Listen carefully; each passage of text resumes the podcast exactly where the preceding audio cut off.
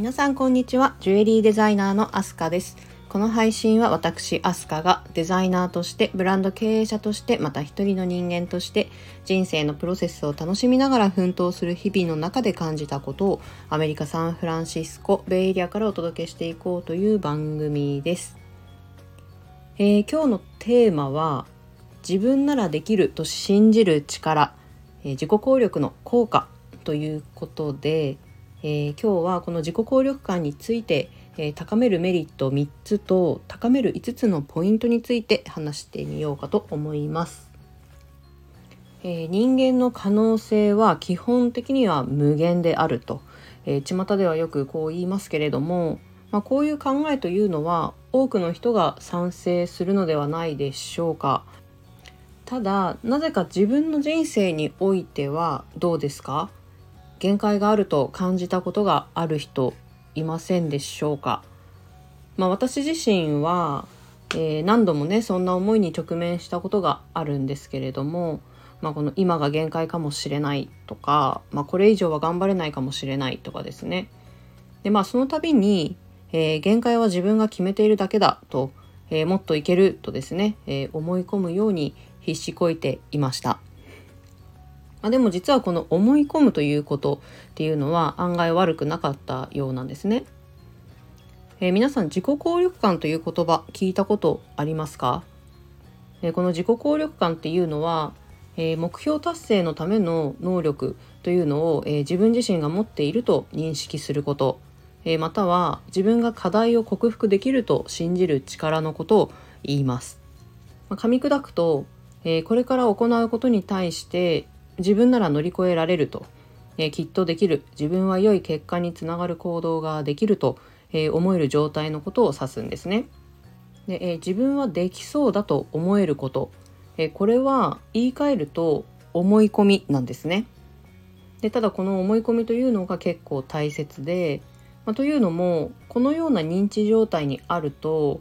仕事や生活などのさまざまなシーンで直面する、まあ、壁や困難とかにね、えー、立ち向かうことができて、えー、たとえ失敗してしまっても早く立ち直ることが可能なんです。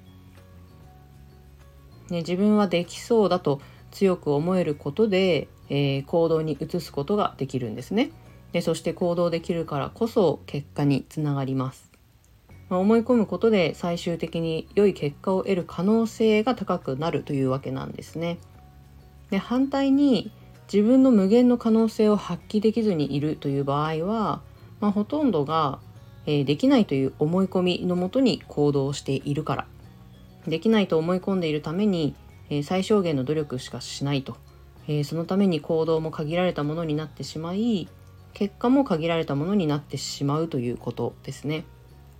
で、えこの自己効力というのは1977年にカナダの心理学者で、えー、スタンフォード大学の教授でもある、えー、アルバート・バンデューラさんが初めて提唱しました。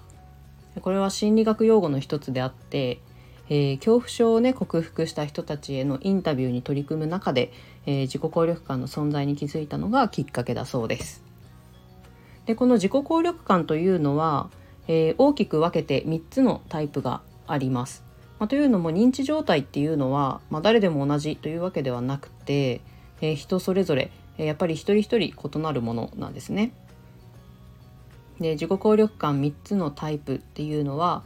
えー、1つ目自己統制的自己効力感、えー、2つ目社会的自己効力感、えー、3つ目学業的自己効力感、えー、1つ目の自己統制的自己効力感。えこれはですね、えー、自分の行動をコントロールできる認知状態のことなんですね。えー、代表的な例で言うと、えー、自分ならできると考えられること、えこれはポジティブに気持ちをコントロールして困難な仕事や難易度の高いプロジェクトなどに臨むことができます。え困難にぶつかった時はですね、えー、うまくいかない現状に耐える忍耐力、えー、継続し続けるモチベーションなどですね、えー、気持ちと行動の制御っていうのは何より大切になってくるのでこの自己統制的自己効力感っていうのは、え結構重要なものになってくると思います。で2つ目社会的自己効力感、えこれはですね社会や他者との関係において発揮されるものなんですね。さまざまな人と関わる中で、えー、相手と親しくしたいのに自分ではうまくいかないということもありますよね。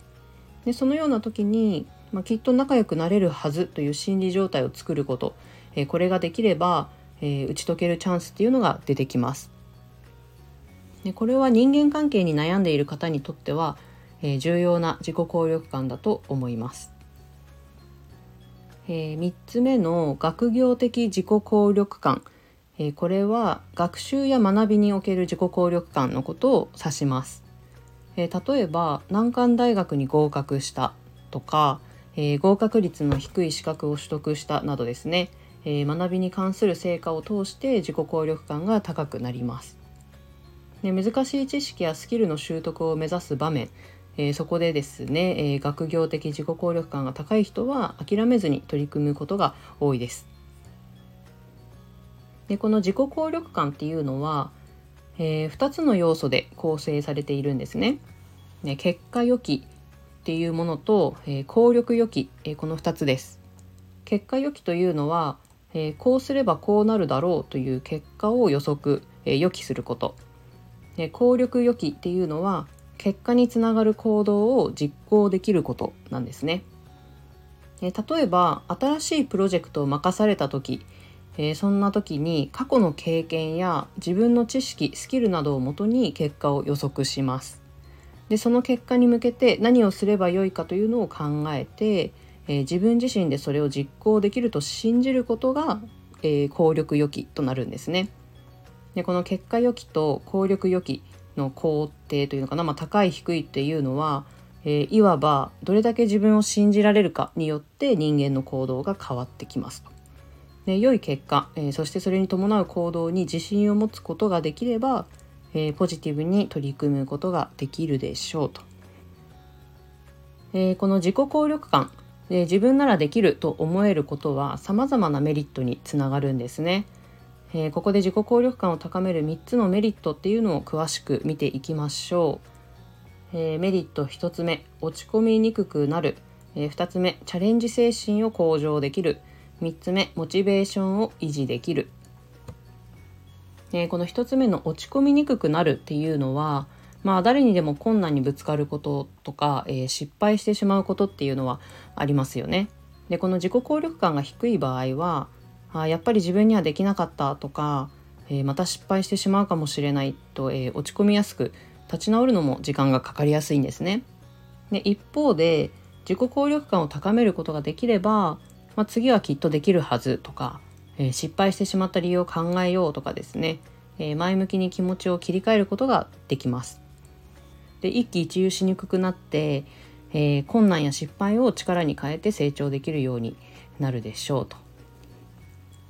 で2つ目のチャレンジ精神を向上できる、えー、これはですね自己効力感高い人っていうのは一見難しそうに見えるタスクやプロジェクトでも積極的にチャレンジするマインドを持っているんですね。で失敗するかもしれないではなくて、まあ、まずはどうすれば成功するかを考えようと、えー、自分ならきっとできるという精神状態でポジティブに取り組めるのが強みですね。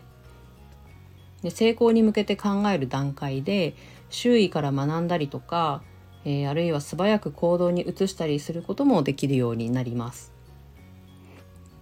えー、3つ目のモチベーションを維持できる、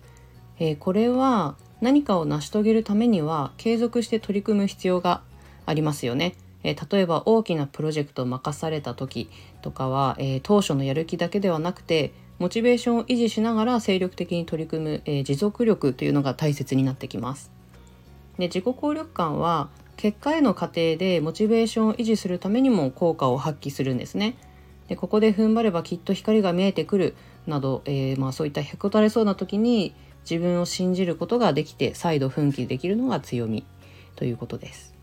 でまあ、近年ねさまざまな生活の場面でも必要とされる能力として自己効力っていうのが、えー、注目されているんですけれども、えー、会社での日常にマンネリ感やストレスを感じていて、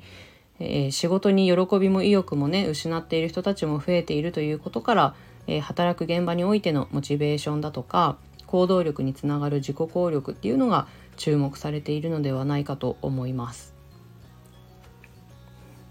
で、えー、自己効力感っていうものと混同しやすい言葉に自己肯定感っていうのがあるんですね。まあ、よく似ている言葉なんですけど、まあ、実際は異なる概念なんですね。えー、自己効力感っていうのは、まあ、先ほど述べたように自分の持つスキルで行動ができると信じる力のこと。行動や成果に対して自分ならできると考えられることなんですね。で一方で自己肯定感っていうのはま自分はありのままの自分で良いと感じられる気持ちのこと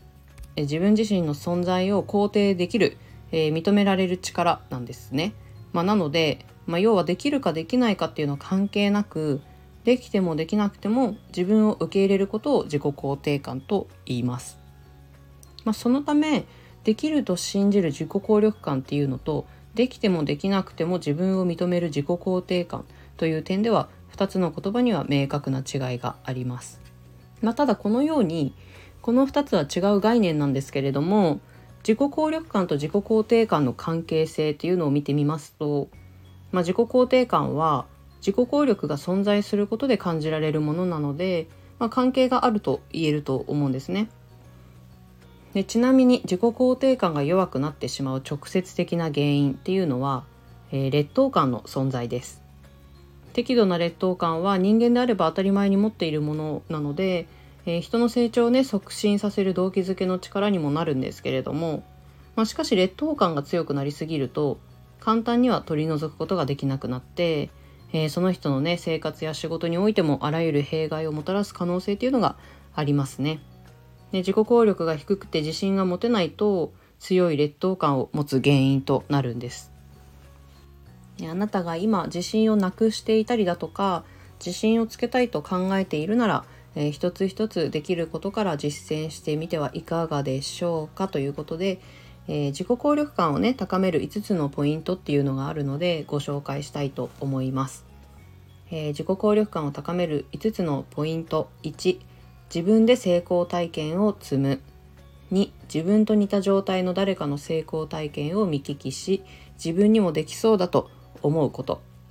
えー、3自分には能力があると他人に言ってもらう。言葉にすることで思い込む。4体調や気分を整える。5成功するイメージを持つ。でまあここでね具体的にどのようにすれば自己効力感を高めていくことができるのかと言いますとえー、1つ目の自分で成功体験を積むというのは、えー、これは自己効力感を育てるために最も重要な要素なんですね。で自分自身で何かを達成する、えー、成功するといった経験は一番強い自己効力感を得ることができます。でこれは最初から目標設定が高すぎてしまうと成功まで達することが難しくなってしまうのでこの達成できない目標設定っていうのは自己効力感を逆に下げてしまうことになるのでえいきなりね大きな目標に挑むのではなくて小さな成功体験を積んで、えー、自分はできるという気持ちを自分自身にすり込んでいくんですね。でそうして小さな成功を繰り返すことでいずれ自分が理想とする成功に達することができるでしょう。で2つ目の自分と似た状態の誰かの成功体験を見聞きして自分にもできそうだと思い込むと、えー、これはですね自分が達成したいことをすでにやり遂げた人で今の自分に状況が近い人っていうのを探してみるんですね。で人の行動をしっかりと観察する、えー、モデリングを行うことによって自分が目標を達成するための方法を見つけることが可能になるんですね。で自分自身の成功体験は、えー、自己効力感を高める過程においても絶対に欠かせないものなので、えー、同じように身近な人の成功を観察することも自分の課題に対する対処方法っていうのが、えー、見つけることに役立つので、えー、自分はできるという自己効力感へとつながっていくんですね。ポイント3つ目自分には能力があると言ってもらう言葉にすることで思い込むでこれは周りからの励ましや評価によって自己効力感を高める方法ですえー、これは全くの他人からの声,、えー、声がけよりも自分が信頼を置いている相手であればあるほど高い影響力と効果を与えてくれます。で周りからの励ましや評価を価値あるものにしていくためには、えー、自分への評価を素直に受け,、えー、受け入れる心構えというのが重要になってきます。でこの方法で自己効力感を高めようとするなら、えー、周囲との信頼関係を築くことも大切ですね、えー、自分自身の良いところを知って自分にも褒められるべき部分がたくさんあるということを知るというのも大切になってきます。ね、ポイント4つ目の体調や気分を整える、えー、これはですね精神的に落ち着いてリラックス状態である自分自身を認識する、えー、それによって安心感を覚えて自己効力感に対しての、えー、プラスの影響を与えるという方法なんですね。で人は想像以上にメンタル面に大きく影響を受けてしまう生き物なんですね。でここでいうメンタル面っていうのは感情のコントロールとはまた違った話で、えー、生理的反応のコントロールっていうのを行うのは非常に難しいということなんですね。で生理的反応っていうのは、まあ、五感の刺激などから引き起こされる体の中で起こる機能的な応答、ね、脳神経ホルモン免疫などさまざ、まなシステムが複合的に機能して変容を起こすと。でまあこれはねすぐに導入できる対策方法としては生活習慣を見直すことが挙げられます。自律神経に大きな負担を与えてしまうような、えー、寝不足とかですね過労などを解消することによって自分自身にとっての心配要素を取り除く、えー、結果としてより悪い状況になる可能性を減らすということです。えー、ポイント5つ目の成功するイメージを持つえー、これはですね自分の成功体験を想像するということは、まあ、自己暗示や思い込みという行為なんですね。で強い思い込みっていうのは、時に精神だけでなく、えー、体にも影響することがプラシーボ効果として知られています。で成功体験を想像してその想像に臨場感っていうのがあれば、まあ、自然に行動へと促されると。で未来の自分が何を成し遂げてえー、どんな結果を得るのか成功した時の状況や気持ちというのを、えー、リリアルにね思い描くっていうのは自己効力感を高めることに大きく貢献するということなんですね。まあ自己効力感が高いとできそうだ自分ならやれると考えているので、まあ、そのため結果が出るまで頑張ることが、えー、できますしたとえ良い結果につながらなかったとしてもポジティブな気持ちでチャレンジし続けることができます。でそうして成功すれば自己効力感もさらに高まっていくのでますますやる気が出てくるとえ、まあ、そういった性のスパイラルっていうのも発生しますね。でまあ自己効力感の高い人っていうのは他人への依頼心っていうのも弱く、まあ、逆に、えー、自立心や独立心っていうのが強いえー、そして問題解決の経験が豊かで物事に積極的に取り組む姿勢っていうのが強いんですね。でなおかつ失敗を恐れるより成功への期待が強いといったまあ特徴が見られるんですけれどもこれらの考え方が問題解決に対する意欲を生み出すのに役立っているというわけなんですね。